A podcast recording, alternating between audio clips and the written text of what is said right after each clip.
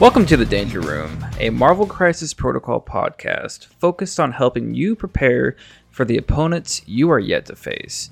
We discuss strategy, tips, tricks, and things that you should be considering to level up your gameplay.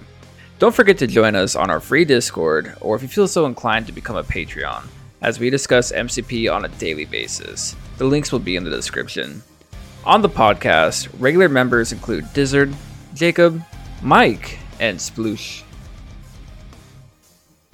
All right, welcome back to another week of the Danger Room, and let's jump right into it. Jacob, what do you got for Xavier Protocols?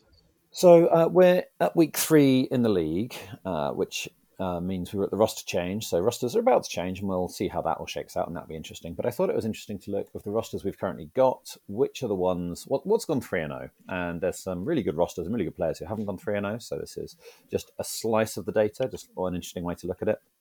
Uh, and when you shake it out, Brotherhood are coming out on top. So there's a time of recording. There's 30 lists that are three and zero, and 23% of them are Brotherhood. Second place, Criminal Syndicate with 20%. Then we've got Avengers and Web Warriors, who had very high uh, representation. So seeing them at 13 is not surprising. Uh, then uh, most of them are in there somewhere, but there's a few who uh, aren't there at all. Uh, and the one that's surprising me as not being there is Midnight Suns. There isn't currently, and then maybe there's like a game still waiting to happen uh, in the last I don't know uh, eight hours, whatever there is left of today, uh, for Midnight Suns to go three and zero. But there's not an there's not a Midnight Suns list at the minute that's uh, that's gone undefeated. So that that did surprise me. I think they're really strong, and, and clearly dice are a factor, and there's a lot of variables and variants in in Marvel. Um, but there's some good players playing uh, Midnight Suns, and no no one's got there yet. Hmm. Interesting. I think Midnight Suns like have potential, but it's like you said, it's like, they really come down to numbers. Like they're all like that uh that X team, you know. Um, but they um well uh, there is none, there is there is someone who's got X Force in their roster. Maybe it's Jewel, but it's undefeated. Yeah, it's it's interesting, but it's like you look at Midnight Suns and like you would expect them to perform better than X Force because they actually have agency on scenario within their um, affiliation, as well as like some of this really good attacks and really good characters. Like they naturally get voodoo. Uh, you don't have to like mm-hmm. squeeze anything in to get voodoo. And I think Blade is super amazing, but like I don't know, maybe there's not like completely unlocked yet. Like nobody's broken them. Um, I really don't know because I'd expect them to do a lot better. Because if you look at them as a whole, and like they're not a bad affiliation by any means. If you just they also get Black Cat in affiliation. Yeah. Uh, wait, Midnight Suns get Black Cat. I thought they get Voodoo. No, they get both. Oh man, Black Cat's Midnight Suns. I did not pick up on that. Yeah, yeah. yeah. I, I, like I don't know if it's actually good with them because she doesn't really synergize at all with um, the uh, Midnight Suns tactics card. I don't know. Yeah, but the, the hop gets you even further away when you're running uh, away with her. The Hound is kind of cute if you really want to get that short move on her. Spender for lots of power. Yeah, yeah, or in those single target extracts, which I can see them running. She's good on those. Uh, and yeah. then if they're like limiting you to any one move or limiting you to short, then again that that hop helps you with the runaway game. Um, I think my thing with Midnight Suns, and believe me, on paper they look awesome, and their characters are just cool. Like there's there's a, a second kind of cool with them. Um, but I think they're just like not the best at anything. It's like attrition, they're good. They're not the best though. And they definitely are not the best control team. In fact, they're mm. kind of just I would even say a little below average with that. Yeah. So um, they have the they probably have arguably the best tactics cards in the game. I'll give them that. Um, but that's a lot of pressure on a tactics card. Tactics cards are good, but they sometimes don't like win games, you know. Um, they can help you win a game, but rarely does someone just say like, "Oh, the tactics card won me the game." I, I don't know. So I, I think that they have a I, I keep coming back to X Force just because it's like it's very I think they're very relatable to X Force um, with their game plan, what they want to do, uh, but they should be performing the same game plan better. Like let's look at like your games Sploosh last week, um, like Merzane's like Siege of Darkness into a Follow Me. Like he was completely dominating, but then he just fizzled out. Yeah, like, the tactics cards were insane, and he was they obliterated me, but it was just like a turn, and then and then it's just the regular game again. You know. So maybe that's like the secret that people haven't quite like dove too deep into is the same thing that I was having issues with X Force is like you have a very strong open opener, but then you just fizzle out way too early and you can't like keep the momentum going. They also have pretty sweet turn one plays uh, as well with their Yeah. Um, but like it's weird because like you kind of have to go with like Gem Strange or like Hela or something, which is like I don't know, not super exciting. I think Hela's really cool in there, but that's just me. Uh, I like her too, but I mostly like that there's a place where Hela's seeing playing competitive rosters. Mm-hmm. Yeah, Got a few more numbers as well. Uh, tactics cards, Indomitable in 87% of 3 0 rosters. It's pretty high. I'm actually a little bit surprised it's not higher, but you know, it's a good card. We've- gone on Right. about it before. I Uh, feel like other we one, agree it should be hundred percent, right? But like for some reason it's not. I, I mean, I'd, I'd be interested. I might dig into which rosters it is that's not bringing it and see whether those change at uh, at roster change. But yeah, I have a question for you guys. Just, just um, in your three games so far in the cut, how much have you brought Indomitable, and how important was it, if if at all? Zero and zero. um, I think I can't remember that I brought it. I definitely didn't bring it in the game this week, and there was about three times when I was like, yeah, I kind of wish I had Indomitable right now. Um, and then uh, I- I brought it at least once in the other games, and it was it was you know it got me a VP at least, got me at least one VP. So, if Tactics card says pay two power, score a VP, I would take that card.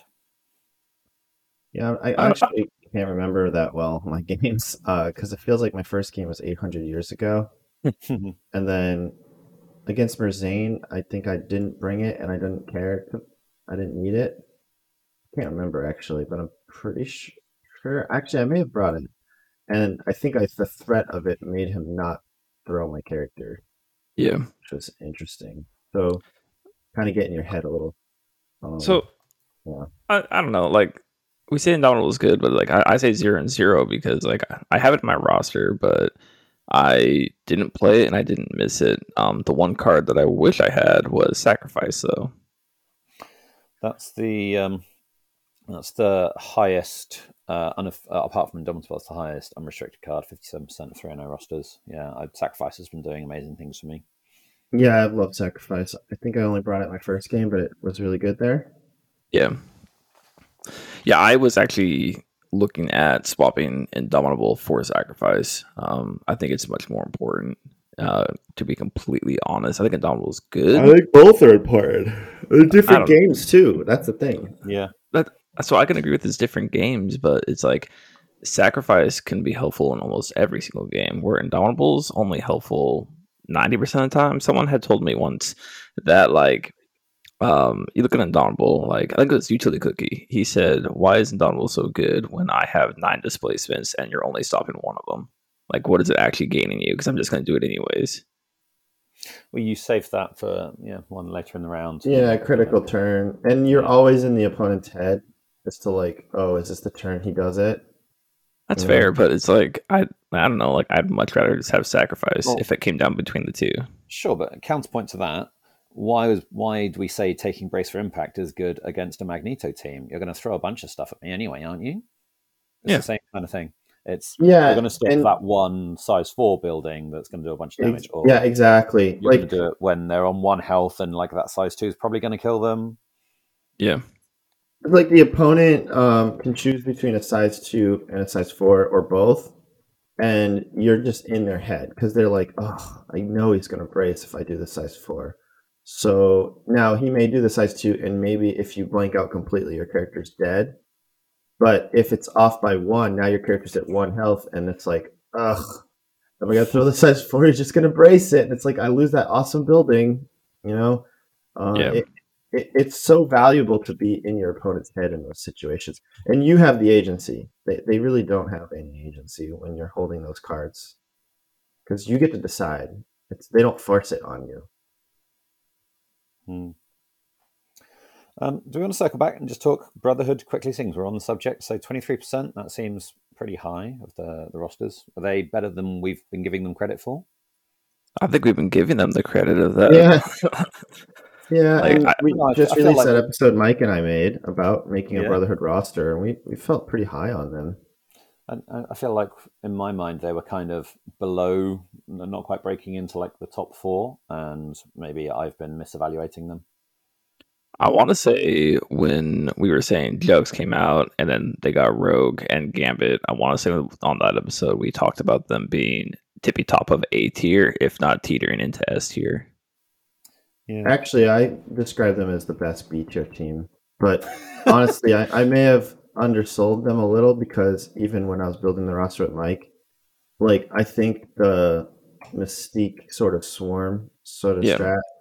Not not that you have to build just that strategy, but it fits in kind of well with Yeah.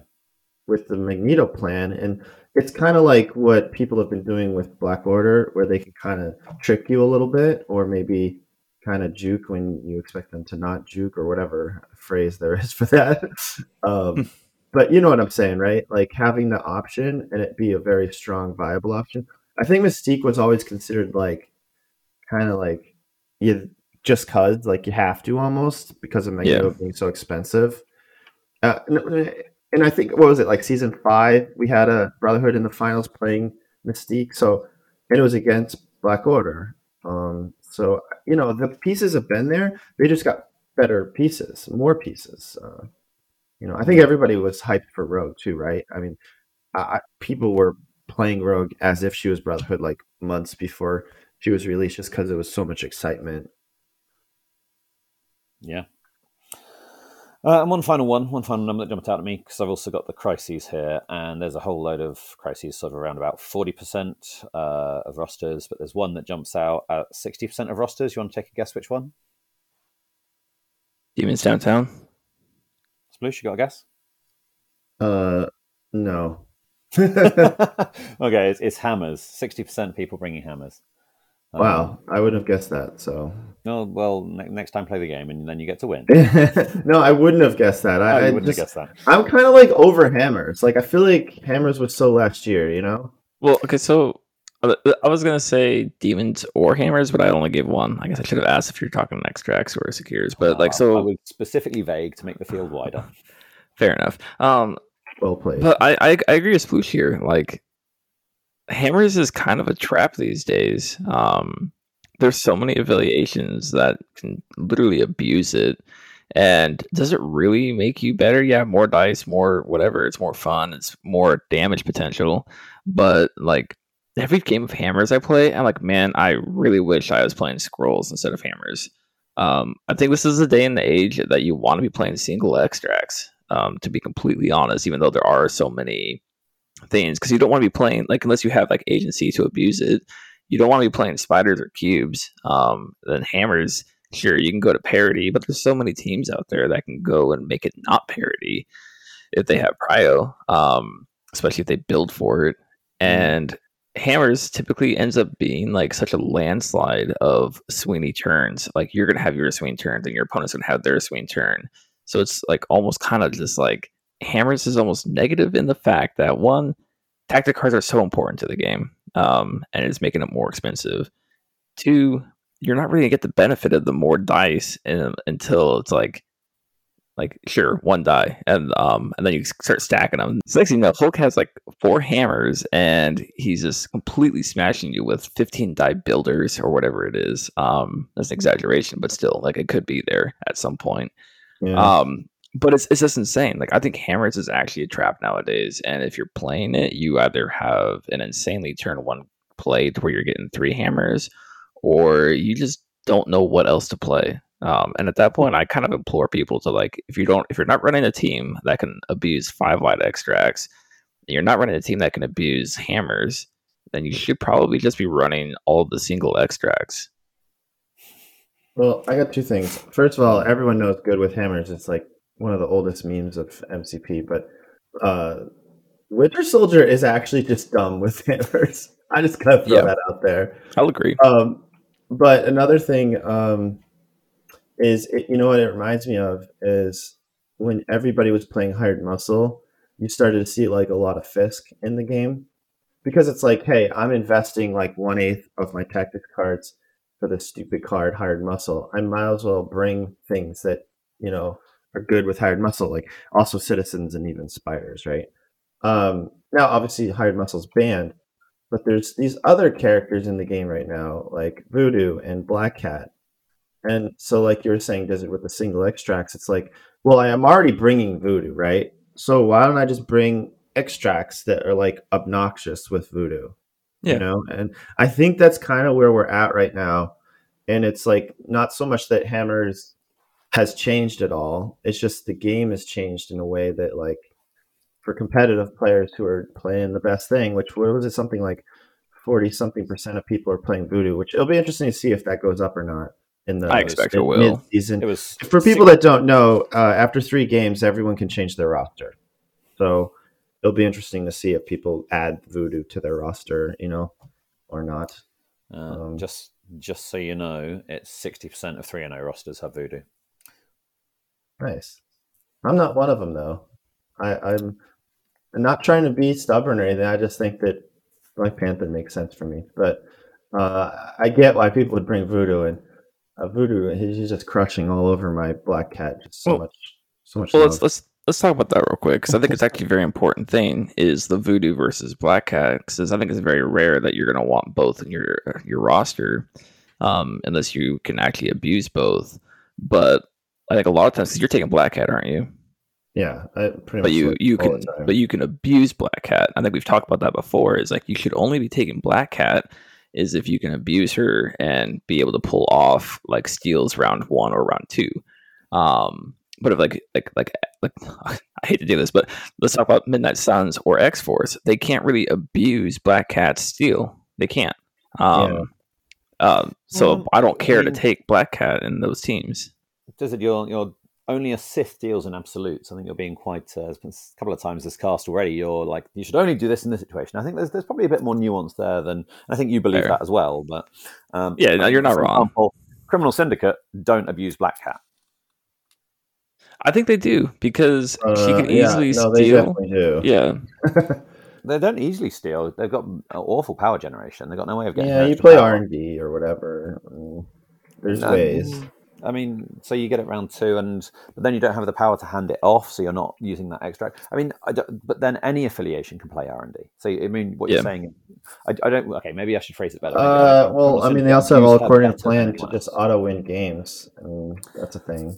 Uh, uh, yeah, okay, uh, I'll give you that one. But it feels like there's a lot better synergy in a lot other places. I Yeah. mean, she's affiliated. Like, Well, It's that's kind of the nuance I'm going for. And she's affiliated in four different affiliations, including, turns out, um, in Midnight Suns. yeah. I, mean, I've seen Merzane say he would take Black Cat out of his roster, and he. so I, I just because you're affiliated and in the roster doesn't actually mean it's a good character. Black Cat's a weird one, and uh, I know Mike and I kind of off air, if you will. we we've discussed like is Black Cat overhyped? Should we and maybe even do like an episode on how to counter her and Voodoo is probably one of the best counters to Black Cat in the game, and he's also like the new hotness. Yeah. So that brings her stocks down a little bit. Just, Um, um, just in case people aren't aware, do you want to explain what Mazone's roster is? Just a brief outline that he's considering taking Black Cat out of. uh, I think he was saying he so he cut Hela out of his roster, and The he wanted her back in because he missed the turn one plays. And like when Zane was playing hammers, we actually played hammers in our game. Uh, so like having a turn one play on hammers is kind of a big deal, you know. Um, also, nobody forces middle fights is uh, probably as good as Midnight Suns. I mean, I guess Black Order kind of like forces not so much middle fights as in like a fishing line to pull you p- past your middle, but um, Midnight Suns have real game into the middle. Um, Mm. So I don't know. I, yeah, I'm not going to read his whole roster or whatever. I, I can't remember. yeah. He said there was one other adjustment he wanted to make. I can't remember what he said now. It but- was just to give context to the listeners if they've got no idea what Mazone's playing.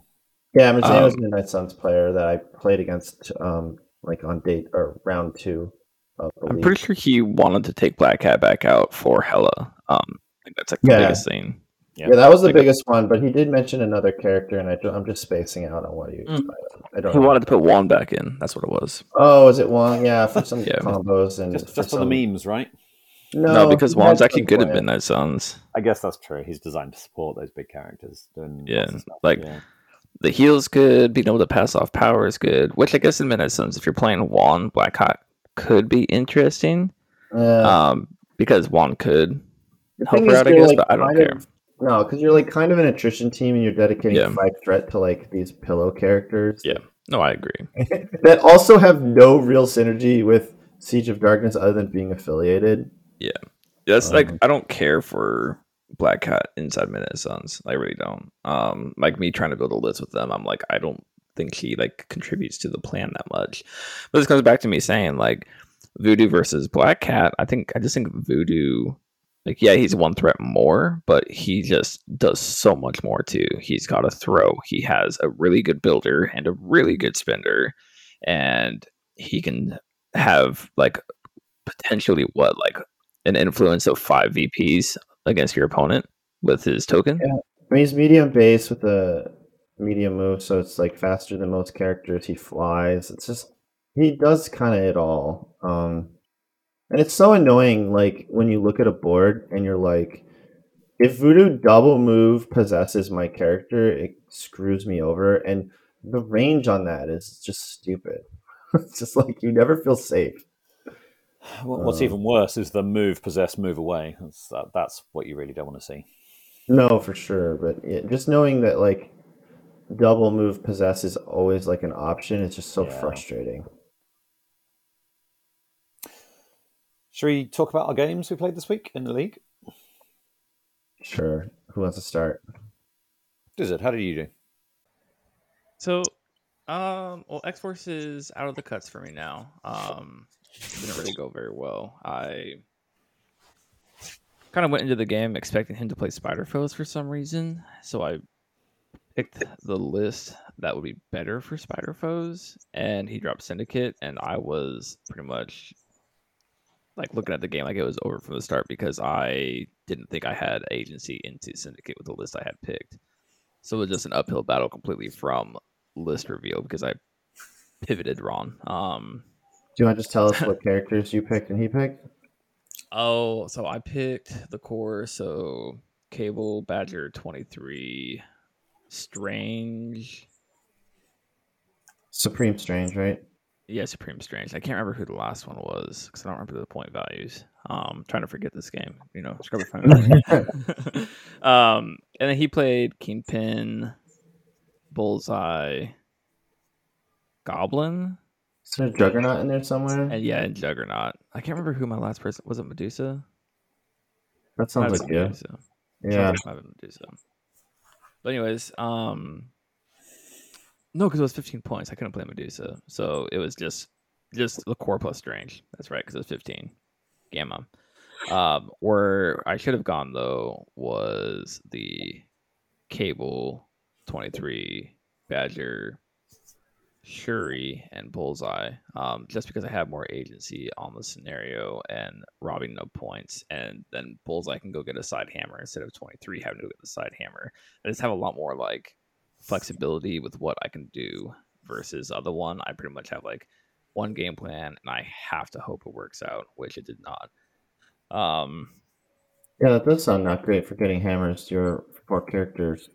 yeah, Well, one of I was expecting. them. I was ex- yeah, and I was expecting Spider Foes with it, which, like, with that, I'm not as worried about it because. I Wait, isn't it worse to with- Isn't that worse with Spider Foes because they trap one of the wide hammers and go and get the other one? It enables my R and D play way better though, because if they trap it, then I can get damage on me and Right. my power on cable. So, like, that's I was hoping for that to happen actually, because I've actually Okay. shadow boxed into focus a lot and Yeah. played it, and I actually like it when they do traps and I take damage for it because then I just do a 23 and she's just gonna heal. Um, that's an off chance of they roll all five and then I'm just dead. Um, that's a Yeah. Low, low odds. Um, but typically speaking, it's it's better, and I can just R and D and do some fun things off of that. But yeah, again, I expected foes drop syndicate, and that just went terrible for me uh, from there because I definitely went into the tank in a few parts. At the end, um, I had a lot of people watching because I was streaming it, saw a lot of people going back through the chat because I don't watch my chats when I stream. Um, saw a lot of people saying this is an emotional roller coaster right now um, because the very end, I needed 23 to like basically Deo's a full health injured juggernaut or KO a full health injured juggernaut, uh, kill somebody else and do something else. I forgot what it was now. And sure enough, like it just happened. Like she goes through and just one shots juggernaut. Um, you had a second attack and you went into Green Goblin or something. Yeah, and that was a mistake. I I, I even said like I'm gonna go into bullseye and uh, off of the frenzy, and um, and then I said no no no I'm gonna do Green Goblin. Oh, because I was trying to trigger the frenzy. That's what I was trying to do. So I said I was gonna go into bullseye. He had three left, three health left on bullseye, and Goblin only had one health left. Um, but Bullseye hadn't gone yet where Goblin had. So I was like, I'm gonna go into Bullseye. And then I quickly pivoted and said, No, no, no, Green Goblin. And then I rolled the dice when I should have just left it on Bullseye. If I left it on Bullseye, I think I actually have a chance to squeak through and pull it out. Um, yeah, yeah, because I would have had three hammers, their home point, and um, the middle point. Hmm. So it would have been a lot better. Um, would have clutched it right there, but I changed my mind and it hurt me.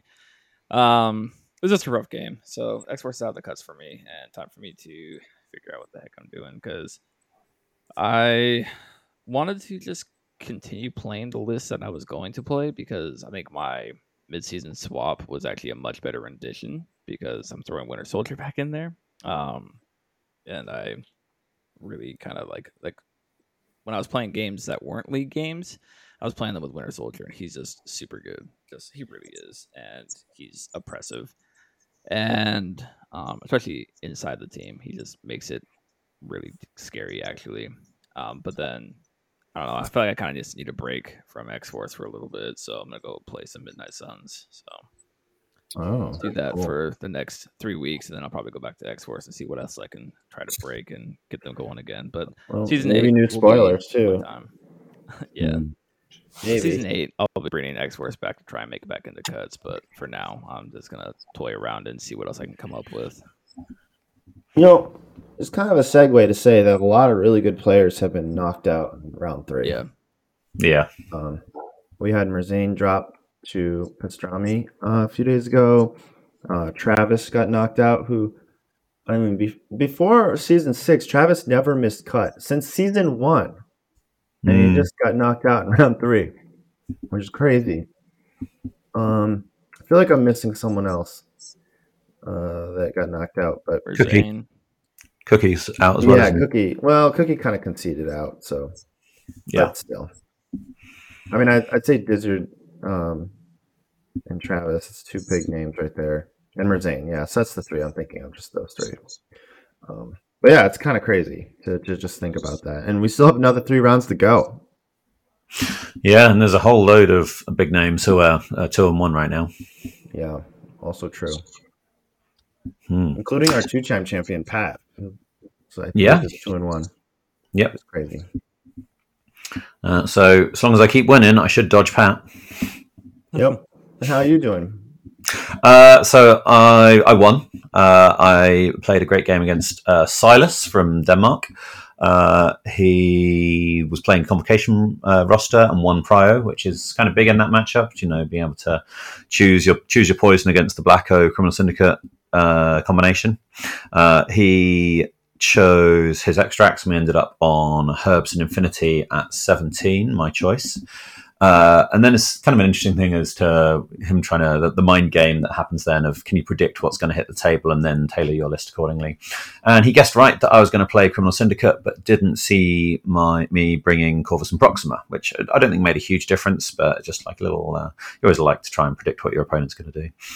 Um, he was playing Strange, uh, Sorcerer Strange, Voodoo, Magik, Juggernaut, uh, and I had Kingpin, Hood, Bullseye, Corvus, and Proxima. So he was playing, banking on the Juggernaut herb stuff. And so round one, ran up and, and grabbed the grabbed the herb. And I thought, well, it's going to be really tricky for me to stop the Juggernaut scoring that. So I need to start the attrition. And of course, when you start attritioning against Convocation with the with the placement on damage, when he starts taking damage, he starts getting closer. So uh, it was a calculated decision um, that I knew he was probably going to score at round two, and he did. Uh, and so at the end of round two, he was up, um, I think, 7 4. Uh, and from that point on, uh, he didn't score a point until the last round. So uh, turn three, I managed to uh, Corvus managed to take out Juggernaut. He, um, I think he missed a, a, a, slight trick in that the very first activation he had, he passed, and he was running four to my five, but I had husband and wife, so that allowed me to steal priority uh, round right. one. So then going into round three, I had priority. Um, he also dazed my bullseye in round three, which again helped with the priority um, math. But from that point on, yeah, I had people on points, scoring points, and Corvus and Proxima did good work into Juggernaut and Magik and Voodoo. Um, and ultimately, the yeah bottom of six, it was 14 8. Uh, he did get Corvus in the end, but Corvus and Proxima took out Juggernaut, Magik, and Voodoo. I think, yeah, almost, almost took out Voodoo. Yeah, so ca- pretty, you know, a, a, casual, you know, eleven points and half of a fourth threat. So you know, it seems good value. Um, yeah. So you mentioned you never scored the herb yourself, but still got to sixteen points. Uh, I got to fourteen. Um, so my plan was to have Proxima go up and get the herb round one. Uh, well, no, not round one. Um, it's round two. I was always banking on doing it. So round one, I needed Proxima to sit on the back infinity and husband and wife to Corvus, and then Corvus went up uh, maybe I grabbed it with Corvus. Maybe I'm struggling to remember now. But my plan was for Corvus and Proxima to pass the herb between them, giving that extra dice on the physical attacks that they want to be launching and just upping their stats a little bit, upping those oh, damage output. Uh, but the power economy is so tight on Corvus and Proxima, it never worked out that I just had two power lying around on the character I needed at the time I needed it at the end of um, at the end of the activation to hand it off. So it didn't happen, but it was it was nice that I had that in my back pocket to try and edge it my way if I the power worked out a little bit better, better for me. Can you? How, how did it work out that like Corvus against the convocation teleport leadership? Was he sticking on that, or was he? So what I would do is I would go with Proxima first, and if they use their teleport against Proxima's attacks, then they can't use them against Corvus because it's once per turn, not once per activation. Ooh. So if Proxima does the attacks first and they bamf off, then Corvus can use. He was typically opening with Deathblow because he was being like thrown by Voodoo and stuff. Um, so he would open with Deathblow at range three and then get the move in to do it again, and they've already used their bamf. If they um, if they in the case where I had to switch targets because Proxima Day is someone, if you place base to base with anyone up to a 50 millimeter base and you're literally touching, they move away one. And if they've got a 50 millimeter base, then they are 0.8 of a millimeter inside range two. So a little bit of tech there. If you're playing against Convocation Bamf, you want to end up base to base with them. Juggernaut can get out because he's got a 65 millimeter base, but because yeah. two inches is 50.8 millimeters, that means that after you've placed them range one and the 50 millimeter base, then you've got that tiny, tiny bit where they are still in range two. So I did a lot of placing Proxima next to someone, and then after the death blow, you'd come Corvus with death blow, and then take a medium move to be literally base to base with someone else who is about to attack. So that he was like moving Juggernaut away from Proxima, or you were weakening Juggernaut enough where yeah, it was just um, Bullseye put in some some chip damage, which I wasn't particularly expecting. I was just hoping to build power, but he put in a little bit of chip damage on Juggernaut, uh, and that started Juggernauts the the Juggernaut train rolling away. But uh, that chip damage helped when he got to the other side, and Corvus had to then deal with him. So pretty much in my head, I was like, okay, well, I'm giving away these four VPs, but I'm hoping that I'm going to have like at least parity on points because I'm going to get advantage in the secures from round two onwards. And that kind of worked out. On the other side of the table, it was just Kingpin and Sorcerer Strange duking it out. And Sorcerer Strange, a, a couple of good defensive rolls from me. Like one time I just rolled three crits as my defense. Like, oh, that's casually, I just pick up them and go for three more dice. Uh, but Strange took like eight activations to. Um, sorry, eight attacks to Daze Kingpin. And so Kingpin was constantly being um, daggered that placement effect he's got off into the far distance. So his activation was just move, move, throw Strange off, and then Strange would like dagger himself back, and then try and punch Kingpin, and then with the extra power from the Infinity Formula and stuff. So mm. there was just this punch up, this this slap fest that was going on over there until he finally dazed Kingpin. He had a uh, he had a because once Juggernaut was dazed, no one, no one picked up the herb for him, despite Magik being there. But you know he had some good options for people to go and get it. But uh, towards the end, he had a play on the herb, which would be um, strange double moves, picks up the herb, and then daggers himself onto the onto the vessel. But I had Corvus babysitting the vessel, and I had way more activations than him because I'd taken out a couple of his characters. You so, mean scalpel, right? Scalpel. Sorry, scalpel, not dagger. Yeah, you're right. Scalpel. Um, so yeah, he had that on the table, and I think uh, in retrospect, maybe it was his route to victory. Um, because if Corvus sometimes Strange just randomly doesn't die to Corvus, I've had that happen the other way around, where just like, yeah, my Strange is fine. Um, yeah. So maybe that would have been a sort of a, a hail mary to try and try and pull the game back. Nice. Uh, well, I played against Avengers, Sam Spam. Um, it was super tight game. It's actually on my uh, Twitch channel if people really want to watch it. Um, it was just like neck and neck, kind of very close for. I, I can't want to say we went to turn six, but I don't. I don't know. Maybe it was like more like turn four, and then we ended on turn five, I think. And that was like the big turn where all my characters seemed to be at like one health, and uh, you know his characters were slightly wounded, and it just we knew I think I was at 15 at the in this beginning of the turn two, if I remember right. So it was kind of like like this is it. This we know this is the last round, and I ended up pulling it out. Um, I, I don't know. I don't have anything like super interesting to say about the game. I'm happy I I won. Uh, it was kind of a little scary. We played Extremis, which is map D, which was mine because I won Prio finally, and he had Oh gosh, was it legacy virus? You know what? Mm. Actually, I take it back. I think I won Prio and I took extracts because I liked his secures. And I was like, yeah. well, I might as well have extracts I like too.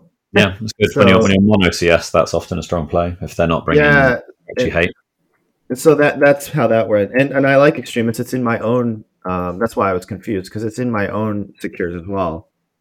And people watching told me they think that I healed something like at least like 12 health or something in, in that game off of hmm. the Extremis consoles. So I was definitely using the consoles aggressively to not die. Um, so it's always nice when you know my opponents are playing secures that I like um, as Criminal Syndicate, and yeah, it was still like a really tight game. It was a game where I ran um, my unaffiliated characters were Juggernaut and Toad, and it was actually interesting too because I know, you know, Jacob, just between you and I, and then other people I talked to, there's a bit of a debate on if Toad actually deserves to have a place with Syndicate or not. Uh, yeah. Arguably, Widow is better sometimes. It's, it's crisis specific. I think Toad plays the extract game better, but Widow plays the secure game better. But it tends to be, well, certainly in my roster, when I'm playing Criminal Syndicate, it's because it's I like the secure. So yeah, I've gone with Widow. I will say Toad got dazed, not quickly, but I mean, he definitely distracted a lot of the high threat characters. Um, but you know, he could only slippery so many times, and then yeah, they took him out. But and so he wasn't getting my syndicate bonus anymore with his five health. But on his flip side, with three health and kind of hiding in the corner, he often gave me like um, I did like move, hop onto the point, and then an attack for four dice. Now I missed and I didn't get my wilds, but if he gave me a wild, those were like that was like a one VP boost for me. You know, uh, yeah. I told you on turn five I was at 15. So if he had not whiffed that wild, I would have immediately won the game because of Toad. So I, that's definitely like an edge to me over um, Widow. Yeah. And, and I still agree that it's a it's not like black and white. It's like one's better than the other. I think they both have strengths and weaknesses. But I am still going to stick with Toad for the next three games. And I think probably for my list, Toad's the better call, but I definitely had Widow, like for example, at LVO, and I if I was playing like maybe your version, I'd maybe stick with Widow. It's just interesting that there's actually a decision. Yeah, um, yeah, no, it, it is. Yeah, it's just it, and Slippery was, was amazing for me. Um, it just was saving his life and super distracting characters. Um, yeah, I don't know. Uh, my opponent played Voodoo and Enchantress. You you could definitely feel the nerfs on Enchantress, especially on map D. She would just like a lot of times, at least two of the five turns, she would like double move bow someone, and that was kind of like her turn. And it's just like, okay, you're fourth threat, you know, like that doesn't feel that great. Um, you know, and and knowing the distance and how far away I was, I knew that she couldn't like single move steal from me, which gave me a lot more confidence in like my positioning. Um, and I just say that I think Syndicate have a strong map D game, and uh, it was cool to experience it because map D is actually pretty rare these days. It seems like nobody likes playing map D except for like Web Warriors, and I have it, but it's only like one of my three secures, and so yeah. you just never know when you're going to get it. You know. Yeah, um, there's not many people who are leaning heavily into D the way that we kind of saw before. I was honestly so rusty on map D because I think my last map D game was against uh, Art in the team event that we ran we we played. Uh-huh. Uh, yeah. And that was back in like December. And I have after my game, I went into TTS and I was just doing some like some dry runs of characters just because I haven't played Juggernaut too much in general because I was testing so much for LVO and he wasn't legal, so I didn't want to play like a character that's not legal. And so I really kind of banned myself from like even thinking about Juggernaut until you know after LVO. And so I was like reading his card constantly during the game, but also I was just like rusty on like okay, if Juggernaut does like a move and then his little charge, like do I reach from one console to another, and then like can I can I the next turn go from that console to like their home point, and and then do I have to do like the triple move thing? And it was just like, so the answer to that question is Juggernaut definitely needs to kind of lean a little bit from one console to the other, and then he can make it in two moves uh, pretty comfortably. Uh, so you could theoretically block him a little bit, but he he can make it. And uh, you know, I just had to be mindful of those little things. It's like just I was just like a bit rough, feeling a little rusty on map D, and it was really making me nervous. So there was some really scary moments where I was super close, where I had like double medium move, and I was just like, please, if this it, like the difference between that medium move making it and not making it was like possibly costing me a VP. I wasn't going to get a heal off when like uh you know Sam is like chasing me down with shield throws, and it's like that one health could be the difference between a character KOing and scoring me a VP. So it's a bit nerve wracking, but um you know happy to pull through and excited to keep going. I'm not going to change my roster at all, which is the first time I've ever done that in the history of the TTS league. Um. So yeah. yeah. I didn't make any changes either. I considered one, but I'm I'm still mulling it. Yeah, I'm excited. I, am really enjoying playing my roster. It, like, I actually, speaking of team league, the very first team league when I was on your team, Jacob, I played. Yeah.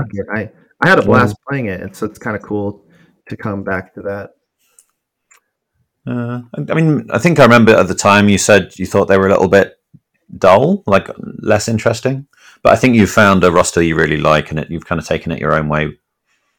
They, you know, and that's actually a segue into our main topic, honestly. But like Syndicate has evolved quite a bit since those days, uh, and they've developed more tools, and they've, they've definitely become a little bit more interesting. Yeah, uh, you know, old Syndicate didn't really have a big extract game at all. Um, their character pool was much smaller. You know, you're playing characters like Crossbones; they're so slow. Map D maybe wasn't very exciting back when your choices was like Crossbones and you know like Green Goblin wasn't the greatest character back then. Yeah, Taskmaster yeah. was a staple in the affiliation, and you barely see him now. Yeah, and even MODOK was kind of like the big character, but he's terrible on Map D. So yeah. They, they were kind of like struggled a bit, and it's funny too because back in the day, I remember everyone played Fisk and Terrigen, uh, and now yeah. neither of us are playing that, right? I, I don't think that that's that great. Um, I think it's it's okay. I, I, don't mind playing into it, and I'd, I'd still consider playing Criminal Syndicate on them, but I'd definitely be thinking about Black Order. Yeah, I actually I'm thinking of Deaton's game. He played against Syndicate from that guy Reith, and uh-huh. he plays Terrigen. I want to say in his Syndicate roster. which I find interesting. I wonder why Hmm. he likes that so much. Um, Well, should we get into our main topic then? Yeah, let's do it. So last week we did uh, a section on how to some strategies and some tactics against Black Order, uh, and we, that was quite well received by the community. So we thought we'd go for our second most popular vote on our Discord, which was to look at Criminal Syndicate, and that just happens to be what Sploosh and I are playing at the minute. So, um, have intimate knowledge and experience. well, yeah. Well, let's let's tell everyone how to beat us, right? Yeah, that's fun, right? And everybody, all of our opponents, please stop listening now. Pause the uh, the episode and hit play in about three weeks. Right. um, so, I mean, have you got any opening thoughts about? Uh, well, let's let's start here. How does what's Criminal Syndicate's game plan? Just in case people aren't clear, let's let's define that. Uh, I mean, it's really understanding their leadership. Uh, you know, I'm Mr. Anti read the card, but I actually think this might merit a read the card. Uh, so they have illicit network, uh, which Kingpin, and once per turn, uh, they can spend two power to throw an asset or a citizen civilian uh, token range three to another character, and they have to do it during their activation. So. Uh, that's the thing. So, you know, when they first came out, I, I feel like that was a bit of a dead text. I think some smart people were figuring out that herbs is pretty strong with Syndicate really, really early on with that pet spend two power to throw something. Uh, however, most people know Syndicate for the fact that they, when they're healthy, they count as two characters while contesting uh, a secure, which, you know, kind of obviously excludes something like Mutant Madmen or uh, the meteors and uh, the spider people. I think is it is what it's called. Uh, but basically, the the pay to flips, as people say, Yeah. uh, does not work for pay to flips. But it does work on Researcher.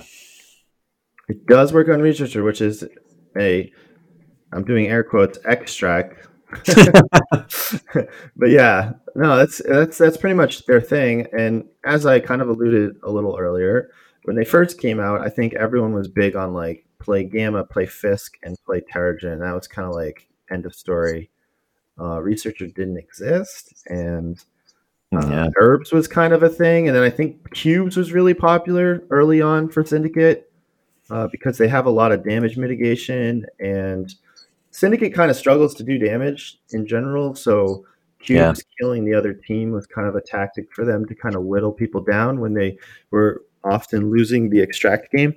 Yep, and they often gen- fail to generate power very well, so they had kind of the web warrior problem, and so that power generation was quite nice with them as well. Yep, one hundred percent. And I think cubes is actually still pretty decent for them. But if I, I don't know, it's not what I'm taking right now, but I wouldn't. I definitely consider cubes in the top like four. Um, Well, okay, but I'd flip that round and go. I can probably think off the top of my head of at least five affiliations who play cubes better than Syndicate, whereas I can't think of five Well, affiliations who play Researcher they- and Herb better than them. I think when you're syndicate, you're it's implied you're gonna actually lose on cubes for a while. Um, no, no, don't get Yeah. me wrong. Whether that's actually a good strategy or not is the up Well, debate.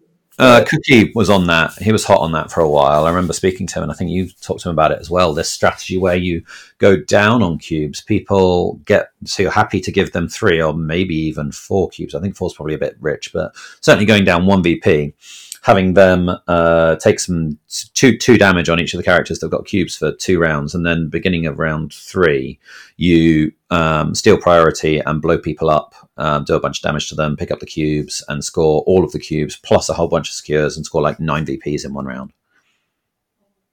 Yeah, uh, and that's okay. I'm going to use that thought as a segue. So I think, especially early on, I would classify Syndicate as a tempo team where they're like maybe waste, quote unquote, wasting power uh, to sort of delay the opponent's ability to take them out. Uh, it's a race against time, uh, and you're trying to score as many points as quickly as possible. And then hopefully, kind of maybe like and, and it's big uh, on swing turns because what would ended up happening is you'd say let's say you made it like three turns and your characters are kind of all rat like either dazed or close to being dazed and it's like that if you do the math if you score the right amount of points the game will end on turn four okay that's where you get the swing turn and often you don't have priority maybe uh, maybe you do but sometimes you don't and then they use their tactics card all according to plan which lets you steal prio And the idea is you got kind of beat up, so you gain a lot of power from being beat up, and you spend all that power for all according to plan. And maybe your characters are not like offensively very good, but when the opponent's characters are all like you know very wounded, you know, sitting at like two health, you know, uh, you can do that swing turn where you start dazing like two or three characters uh, in that turn, and then you get the points you need, and the game immediately ends. And then you don't get to those other turns that you probably would have lost the game if you got to those other turns. Yeah, you know, uh, that's how I pictured them, especially early on. I still think it, in some level that's still how they operate. Uh, it's just there's Yeah. things you can do with your roster selection though, which can ameliorate that. Which you, you go, I'm going to take the focus a little bit away from that. And um, like the game I played, I had two corridors. I had the I'm going to survive corridor on one side of Infinity Formula, and the I'm going to beat people up with Corvus and Proxima on the other side. So I kind of was playing two different games, just the the sit on points on one side and the the try and try and leverage some attrition on the other side.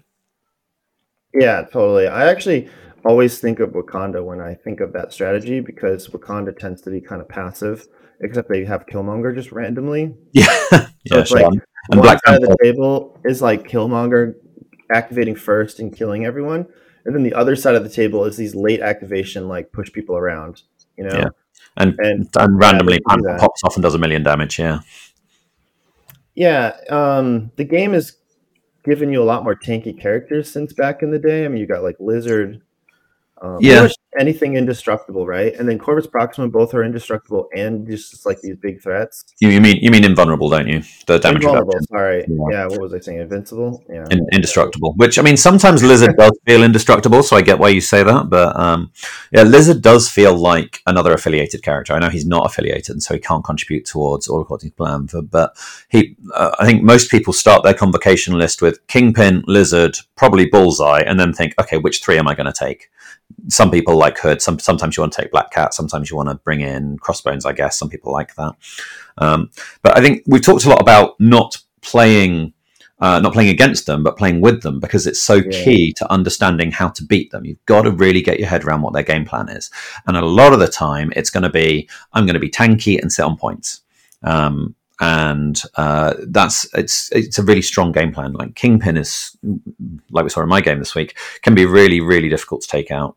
So he can you can have to devote a lot of resources to doing that, and then yeah, you're not using your resources elsewhere, and there's there's they can go quite wide now because they've only got a nine point core and Kingpin Bullseye and a three. Uh, Yeah, throw in two threes, and you've got uh, six wide at seventeen without too much problem. You need a three and a two to bulk it out, but Lizard is your three, and your two can be either Toad or Black Widow. Yeah, I just want to finish the thought on tempo too. Um, Ah, sorry, A, yeah. a very like you can kind of tell you're playing against a good syndicate player when they'll do something like, and you mentioned this even in your little, you know, earlier from your game, but you might just with Kingpin double move throw and not throw into something. Yeah. But just trying to get that that throw as far as possible. So basically, Kingpin spending power to literally just throw your character, which is kind of unofficially a stagger often. Yeah. Uh, so you know, it's not like like, right? Yeah. But it, a lot of people, it's hard to wrap your head around that. Like just even just to not give them one power, uh, and and and to spend power to like maybe you he could have thrown like a size three building into the person, but that's not as valuable. You're you're more thinking tempo. It's more about I just am going to spend power to inhibit your ability to kill my characters because I'm winning as long as the board state doesn't change. Uh, Yeah. That's just, I think, an important thing to mention in that often playing Syndicate correctly means doing what seems like not like the most efficient or definitely not like an attrition style tactic, you know? Okay, so let's let's try and flip it around now and think about how games when we lose. Why is it that we we're losing? Um, well, because basically everything we just said stops happening or doesn't work out. Maybe my opponent backstopped their characters, so I can't easily just launch them, you know, medium move away from my kingpin. You know, I just, just basically picking. Uh, first of all, it's turn zero, right? So taking objectives that don't make syndicate happy. Sure, let's dig into that. And that's not even turn zero. That's roster construction, isn't it? Uh, It's like minus one. I, are we gonna Yeah. have to create a new term? Like, Yeah. because turn zero has gotten so expensive. Yeah. Um, you know, but yeah, uh, well, the obvious, I think, for most people is just take pay to flips. Uh, maybe not an option though, as much as you think, because some affiliations don't like pay to flips. Like I don't think personally Midnight Suns likes pay to flips. No, but um, there's a number who do. I mean, Avengers are perfectly happy. Brotherhood, um, Asgard. There's a number of affiliations. That those just three off the top. I think are just just fine with them, and it doesn't really moderate their game plan. I think uh, Guardians because any, any, go wide team. So maybe sure. yeah, X Men are good with them too, especially under Storm. Um, uh, so yeah, I think one show is um, just because you hear voices in the you know tell you take pay to flips does it actually mean it's like always the right call for sure um, um an alternative true. you might want to take demons downtown or intrusions uh, um, it's also i think it's worth pointing out just because you've got pay to flips against criminals doesn't mean it's a windmill slam win they're very good at going you know like we, that team we mentioned at six wide and often a key on pay to flips is just bodies. So you've got attempts to flip and uh, just you're generating more power per turn because you have more bodies. And so you don't mind spending that one power on the interact. So uh, they're, they're not I mean, they're not. They're, you're mitigating their big advantage by taking pay to flips, but you are not making them a bad team. Yeah, Mutant Madman is also like kind of not a pay to flip. Sometimes it feels. I mean, obviously it is a pay to flip on paper, right? But the fact that it lets you roll on your physical defense dice, you're going to have characters like Lizard that we discussed and Kingpin. Uh, those are just two great examples uh, that they're fine on Mutant Madman. In fact, they're so fine on Mutant Madman, but that I would reliably send Lizard into the opponent's side of the board turn one. And if there's only one character contesting, that's probably going to be yours. I think statistically, do you know the math? It's 75%? Am I crazy or? Yeah, it's uh, it's about that. I, I I've got an article somewhere with it on. I haven't. Come. Yeah, I mean, I don't want to put you on the spot for exact number, but yeah, yeah, it's high, right? Where certainly where above like sixty three. Sure. Yeah. So that's kind of you know. um and even if you fail, he takes one damage, which he's going to heal at the end of his next activation. So maybe that just changes your activation order. Yeah, and obviously, if you're bringing Mutant Madman, the Syndicate guy, he's bringing extracts, and he might like yeah. some of those extracts. Um, well, yeah, let's let's dig into that. So, what? Because I think we've got the same extracts, you and I, in our Syndicate roster. So, do you want to just hit on those and explain yeah, how correct me if we don't. Um, yeah. Obviously, Research Station. I mean, it's basically staple to all Syndicate rosters. Yeah, and I think uh, I can't think of an affiliation that plays Research better than them if you haven't heard our episode on Research Station, we did like a, a Pillars of the Game, and I think it's a must listen personally. Uh, yep. And I don't want to get into it now, but just trust us. uh, and then Mystic Wakanda herbs is what I brought in. Uh, this used to be cubes for me, but I felt like for me personally, Juggernaut was a good ad for this. And I also think a sleeper hit on Wakanda herbs and watch for her is Proxima. Um, yeah. Proxima can do some real things with a long move and a jump. And uh, she also doesn't mind being immune to stagger and slow and doesn't mind having an extra dice, like you mentioned. Yeah. Yep. Uh, Juggernaut so, loves an extra die. Move and get a nine dice attack, sure. Right. And then the fact that you can then just throw it range three and then have someone else move and like yeah um, so and then they can throw it if they've got the power. So turn two is not an unreasonable thing to expect Criminal Syndicate to score the herb. Yeah, actually, I, will I'll, I'll share with the universe. Um, Juggernaut can move up to the herb and grab it, and then that costs one power, and he has three power. So you spend two power, and you can give it to someone else. So yep.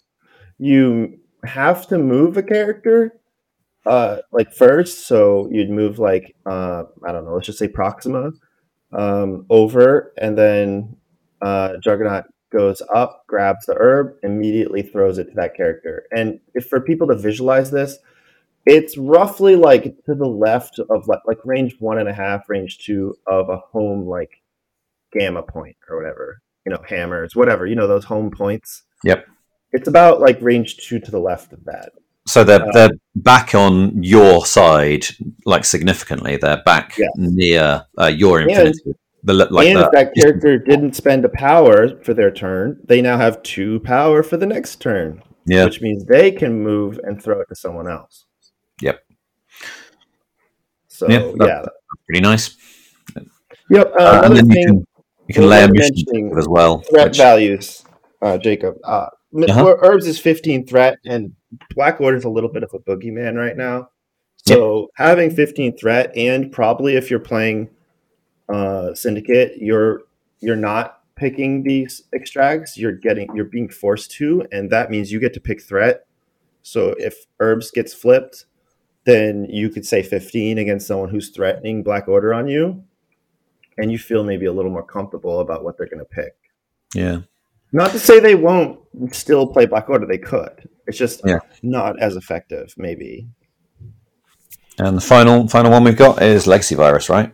Yeah, Legacy Virus. Legacy Virus is just like so sweet for a Syndicate. Um, Yeah. You've got Black I'm Cat who agree. can just walk up and take something, and then you've got the leadership to assemble the pieces onto whoever you want. Whoever you want. Yeah, I actually on camera at LVO uh, scored Legacy Virus to beat a Brotherhood player, and uh, you can uh, have Cat steal a virus at some point in the game, and then have say, somebody else give her a second virus and have her hide in the corner somewhere. And then you can do like end of activation, double move, uh, all according to plan, double move, and just basically steal from like across the entire table to Mm. score a virus. Yep, that seems good. Yeah, it's pretty good, right? Uh, auto winning the game. I, I hear that's good. I, I don't know. Yeah. you know, and it's like almost really nothing your opponent can do. Even if you're playing the Syndicate Mirror, the way it works is the opponent's act. Uh, what is it? Um, power phase. Um, just check all according to plan. The exact verbiage is. Um, yeah, during the power phase, any number of ally characters pay the power for all coordinate plans. So what happens is the other syndicate player says, you know, it's my power phase. I pass. I'm not doing anything. And then the second guy says, I use all according to plan. That person, your opponent, cannot respond to that action. So Yeah. you you're taking prio, no questions asked, uh, in a then- mirror. Yeah. At some point. But- Yeah, yeah. So it's it's a big deal. So we've talked again. we- We've gone into detail on what Syndicate are trying to do. We need to flip this round and help people see what they can do to stop Syndicate doing this to them. Well, So- don't bring research station.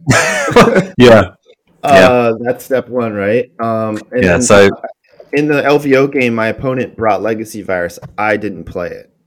So what's the what did we learn? Don't play Legacy Virus probably in your roster unless you're a Syndicate or have some insane strats to stop things. You know. Yeah. I mean, maybe you've got as good tech in your roster, in which case maybe then it's more of a, a dice and it's more of a KG who can get their, their Rube Goldberg machine to fire better. Um, Yeah, I, Uh, and I don't think we're like I don't think Syndicate's crazy on herbs. Like I actually think people can play herbs safely yeah, and no, I, sweat it. I agree, and I think there are teams who do herbs better than Criminal Syndicate, um, but sure. There's not that many of them, and it's only a one in three, and it's, it's they're still pretty good. Uh, and if you're like my roster and you've got a choice of Black Order, if they haven't, you know, herbs can be really slow if you have someone marking that, uh, stick Corvus marking the the altar, uh, like whatever it is, the vessel. Yeah. Uh, Um, so well, if you do, you want to just go through what extracts they don't like because that's obviously a, a discussion, right? I think um, alien ship and scrolls is probably like top. Um, You see, I, I'm, I, I, you're right. I think they're probably the worst for them, but they're still really good because they've got an affiliated black cat who can just run up and yoink it off you. yeah, but I think they go wide, so they're likely to be going last to do that. And they can double move her in and do that, and then that's a four VP swing. Plus, you've got whichever secure you're playing on for them to score points on as well, and that's where they have their traditional advantage. I mean, Cat can be stopped pretty well by Voodoo. I mean, if he can just Agreed. get that possess on her, she doesn't really have. She you know it's like um, a dog that's barks worse than its bite. Like she doesn't Yeah. have the bite. Um, Yeah, then she just becomes a stagger bot, and she she's running around and trying to take down the efficiency of whatever your biggest piece is. That's what she ends up doing, um, which is just Sure. not awful, uh, but it's not what she not what you not what you brought her for. So yeah, dealing with Black Cat is definitely a big part of it. I mean, there's a Um, lot of people who try to brute force their way through Criminal Syndicate and just go, "Well, I'm going to daze your characters," and then they're dazed, so they lose the the secure part of the leadership, and they're dazed. So if I've got one healthy, then I'm out contesting them. Yeah, I mean, at the end of the day, like winning prio and choosing secures and picking secures they don't like is probably like a big part of it. Um, I don't know that extract punish syndicate much, but I, like I don't think syndicate's a big fan of like senators. Hmm. Uh, no, no, I can see that. The threat's a little too low for them. I, I honestly think that 14 threat should be removed from the game, but that's a whole different thing. Yeah. because unfortunately, some affiliations just don't play 14 very well. Uh, you know, their Yeah. leaders are too expensive, and you know, it's tough.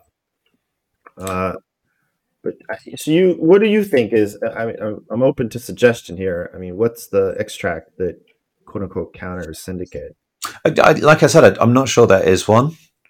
I think you want to actively avoid the three that they want, and cubes is questionable. Um, I think it can it can be good. Maybe spiders is one you would consider as a good one against them because you can then pull in their characters they're trying to keep safe and get more attacks into them. Uh, and that you might be able to leverage that to an attrition advantage. There's there's an argument there, but at the same time, it's still a high tempo, it's high scoring, and so you know it's not unreasonable that Syndicate can win the game. I think they can win the game round two if it's like Spiders Gamma. Yeah, I've you seen- want to be careful giving too many VPs to Yeah. syndicate. That's, But- the thing. They're trying to score as many points as possible. It's the tempo stock thing I'm talking about. You know. Uh, Yeah. Yeah, scrolls and chip are generally neutral on score. Herbs is pretty slow with scoring. I mean, often it never gets scored, and I mean, yeah, Senators promotes killing, and it's low threat. I mean, granted, you don't always have to play at 14 threat with this new world we're in, but if you, that's the thing. Like, if you're playing against Syndicate, you probably were forced into having Senators, right? So Yeah. you can force 14 in that situation. I mean, maybe hammers because there's only four of them, not five, and it makes the attrition game go a bit faster. Yeah, I don't like hammers at Syndicate because they don't actually. That's that's probably something worth talking about. They don't really have middle grab strategies. Not really. I mean, you could force like, you know, the Amazing Spider-Man or Angela, but th- those characters I don't think actually fit with their style at all. Yeah, I agree. That's that's my opinion, um, but I don't think so. So we're talking about things where you can go up and get a extract that's on that middle line of the board and still be rel- relatively safe. Yeah, I mean, Yeah. there is another way to play against Syndicate, and that's like kind of more of the Web Warrior style, where you're also playing basically the same game as they are. Um, that's not many teams in the game. I think Black Order can kind of play like that too. So having like a Thanos to move things around is pretty powerful, and you know, I, I, Mm. that's like maybe a whole different discussion is to like how to beat them and using that strategy in in your objectives to you know. I, I know like mike who's you know one of our hosts. He's big on web warriors and the more controlly and he's also playing black order and he runs scrolls and alien ship i believe. I'm almost positive um and yeah Hmm. that just slows the game down and it's kind of weird because if no one ever grabs a scroll I actually think there's in a control game, it's just a whole different game because even though the score is going to be really low and you might just go to turn six, if you're both not killing each other, then it, you are looking for like swing turns to get like some kind of VP advantage. Yeah. It's just kind of fascinating. Like the scoring, like the normal way we think of scoring kind of shifts a little bit in that scenario. It's, I think it's, I'll give an example. It's kind of like um, when Black Order gets VPs for killing characters and the score is really low. Like those little bumps of VP like matter so much more, right? Because it's like the higher value when the score is low than when the score is like going really quickly. You know? I think I think we've done a singularly bad job of giving people solid bits of advice to help them play against criminal syndicate. So let's try and remedy that. Okay. Um, one thing that I I hate seeing my opponent do is um, deploying centrally. If you put your characters central, because it's quite likely Criminal Syndicate's going to be going pretty wide. They're often five or six wide, and they can go even like seven wide at high threats. And what I want to do as I'm a criminal syndicate player is I want to see where you're putting your heavy hitters and kind of put my the bulk of my force somewhere else. And so if you're going, okay, you're going um, on the, the left hand side on that B shape, great. Well, I'm going to go on the other side with more characters and try and swarm that side and stay away from your beat sticks. By going in the middle, you're giving yourselves options. You're never really going to be making many attacks round one anyway, but what you can do is you can delay the activation of that heavy hitter until later in the round, see where I'm deploying my forces, and apply pressure where you want to apply pressure. That then flips around and in your thinking, you should be thinking, right, there's there's four points here, there's four secure points, or maybe we're scoundrels and we're five, and it's like, right, well, that one there they can just have. They can have a character sitting over there and fine. And ideally, that character's not Bullseye. You don't just want to leave a two threat sitting over there because Bullseye is really annoying uh, because he will move, throw a dagger, and then uh, he'll move and then hit and run, throw a dagger, and move back to where he was. So he still gets to contribute. So don't uh, don't don't make the one you're going to say you can just have that one be the one with Bullseye on because he'll still contribute to the fight, and that's just and he's uh, he's a smaller threat value as well. So they're only giving two threats sitting over there. Try and make it so there's a they're forcing to have like Hood. Hood has to stay over there and score a point. In which case they're not getting the healing off Hood, which means that their attrition is going to go better for me, and they've got a three threat that's sitting over there as opposed to a two threat. And maybe they bring Hood off that point, but then they're sacrificing victory points, and that's going to slow them down. Most of the time, the syndicate player will go, oh, "I really don't want to do it, but I've got to leave this character here." So the way you can, but they will typically out deploy you because they'll have often more models, particularly if you're going narrower to keep priority, to keep your attrition focus on, which is a lot of people's plan and is a decent plan into Criminal Syndicate. So, if they deploy centrally, coming back to the original point, if you deploy centrally, I can't see where you're going to apply that pressure. It's not obvious to me. And I have to deploy my plan and put Hood on this side and Bullseye on this side.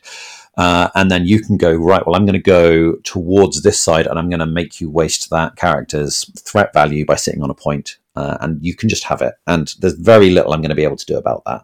Maybe a super duper control heavy team might be able to, but you probably need to go wider than them as well as have lots of control elements. It's just hard. So deploy important pieces in the middle is a, a solid bit of advice. How about this for you just kind of made me think. Um, yeah, I, first of all, I agree with you on the deployment thing. Uh, in my opinion, um, in some of the games I've recently played in the league, my opponents misplayed by like kind of telegraphing where their like best characters are going to go. And and even like an example it doesn't even have to be the killing which is important but it could be where voodoo is when i'm trying to think of where cat's going to go. For sure that's you know? massive. Um and probably play voodoo against syndicate if that wasn't obvious from what we've been saying. Yeah um but yeah like don't give any information out on turn zero placing your characters. So because yeah if it's and that's the thing it's worth noting that we i think Syndicate is very strong on wide scenario and less strong when you're forced into a, a mosh pit. Yep. Um, you may notice, for example, we didn't say we're taking gamma. Um, yeah. And they can be really strong on Gamma, and you can run away with Gamma. But I've lost probably as many games as I've won on Gamma with Syndicate because all your dudes in one place, and they're allowed, they're bringing their force to bear on one little area. Yeah, it's just it's it's asking for trouble. Um, but anyway, so yeah, since it's a wide scenario, be very cagey with where your characters are going to go because if you place, in my opinion, anything fourth threat or higher, if you place it like in a a corner without full information as to where it's going to go, and honestly, even putting them in the corner could be bait because let's just say hypothetically, I put like Juggernaut on the left corner, and then you put I don't know like something five threat or higher uh, opposite Juggernaut. I mean, there's nothing stopping me from just like triple moving Juggernaut to the opposite side of the board, you know. And then I guess you could try to follow me, but maybe you're not as fast. And any anything that's going on in the game that's not like my character's dying, it's probably to my advantage. Mm. Um, so you need to think about that stuff, and you need to like. Uh, Syndicate tends to have a lot of characters that kind of get countered by things. Um, like bull or crossbones doesn't like energy attacks, you know.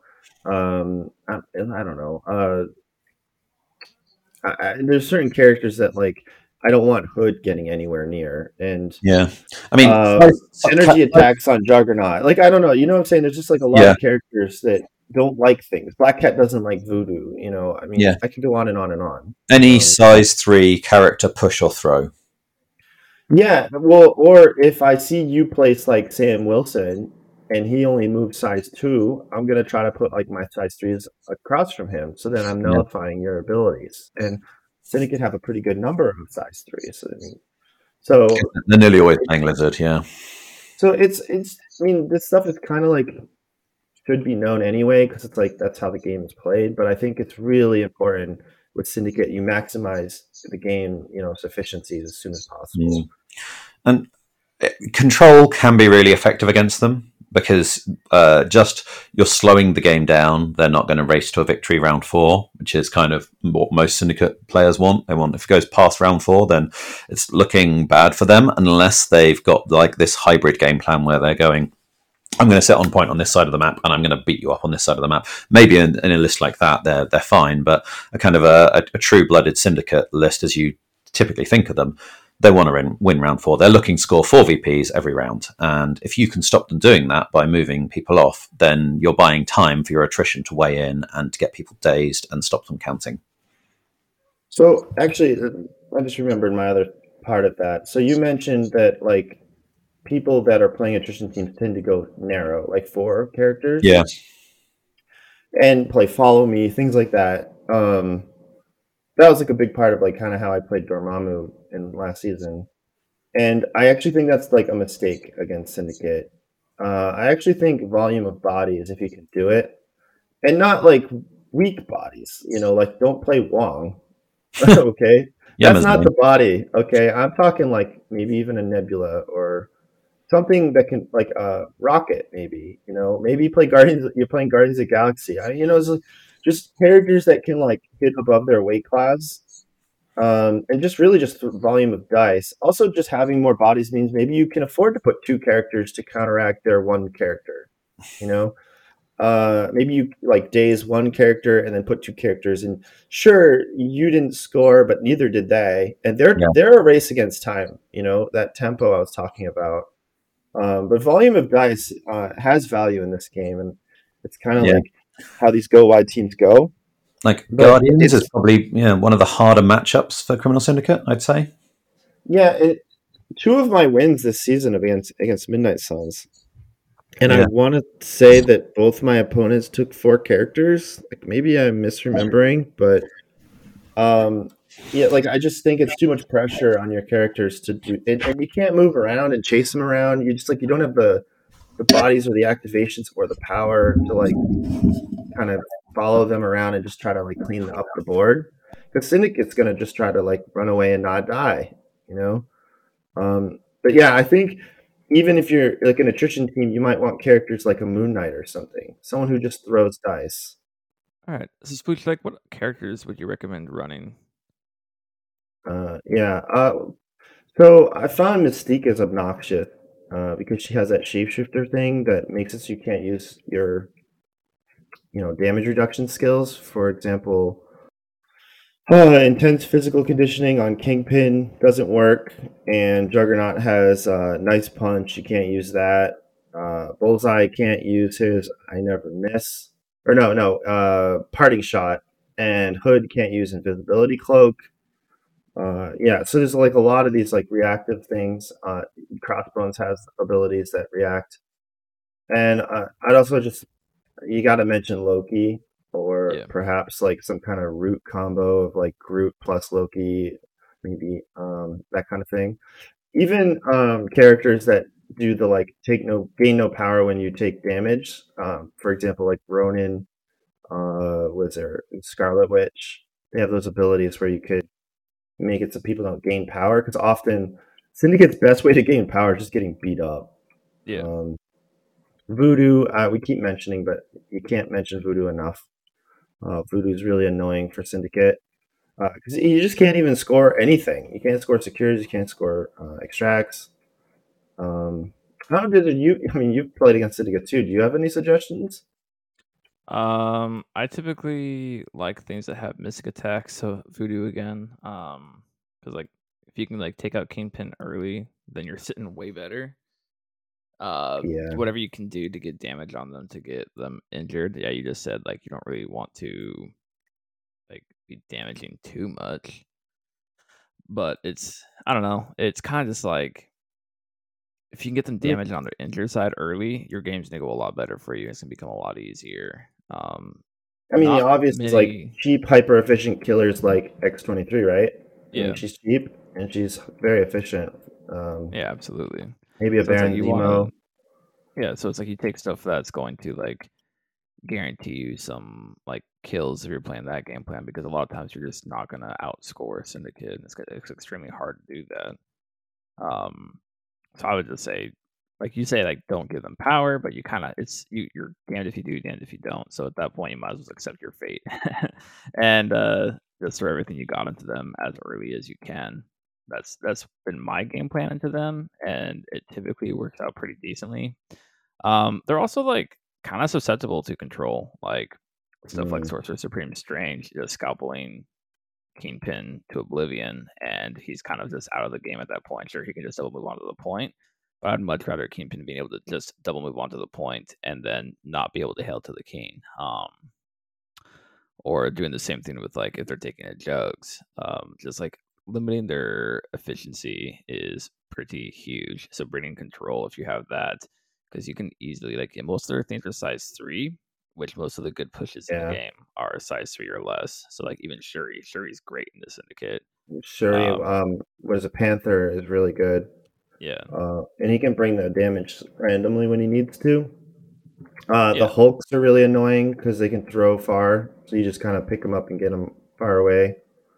um, Um, heck, juggernaut's really good into them too to be to be honest because if you you're, you're who do you, do you know who i am you're just going to like pitch someone range long like and say you're doing it to kingpin kingpin's not doing anything that turn yeah, I mean, and Jugs can just randomly do like some big spike where like minus one damage doesn't all of a sudden feel that great.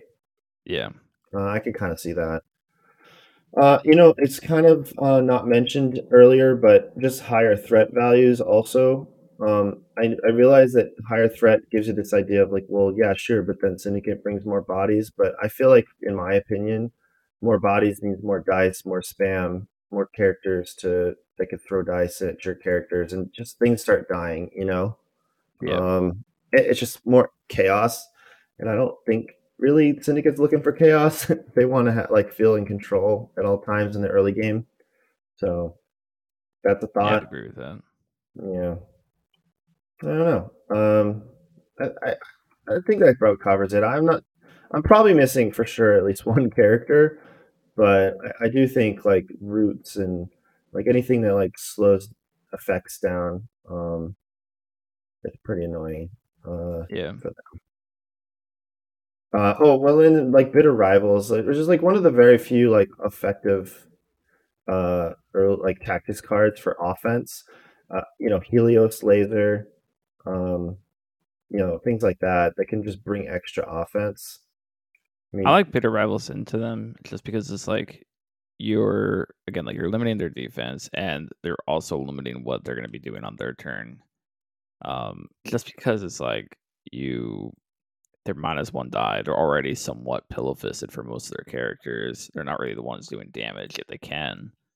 But you limit that die even more than like it's just it helps. I like bit i like bitter rivals more than brace into um them to be completely honest Yeah, I actually think bitter rivals might be um, slightly underrated. I think there could be an argument for like, say, like field dressing bitter rivals if you're like an attrition team, especially if you're like a go wide team. And I do Yeah. think just bringing lots of hyper efficient cheap characters can actually be really annoying for Syndicate because they, they actually are happier when you're bringing like fewer characters, so then they could do that like move, move, throw or something, you know, and just kind of annoy a character for Yeah. turn after turn.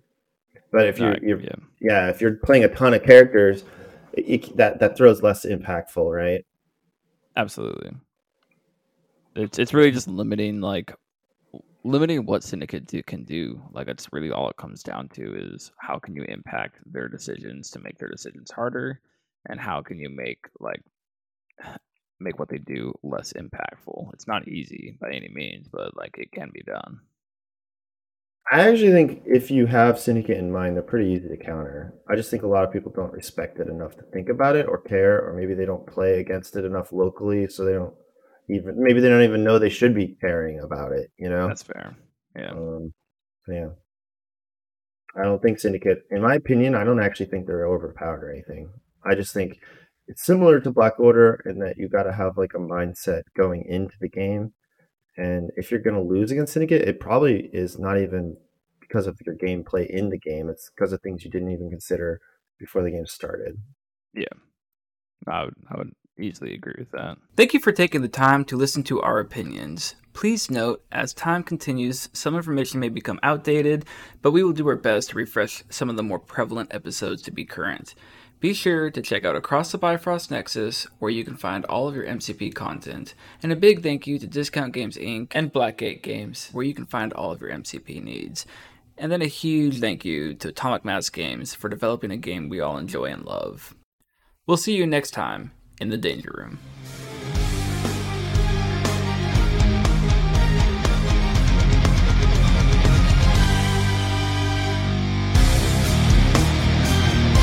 simulation.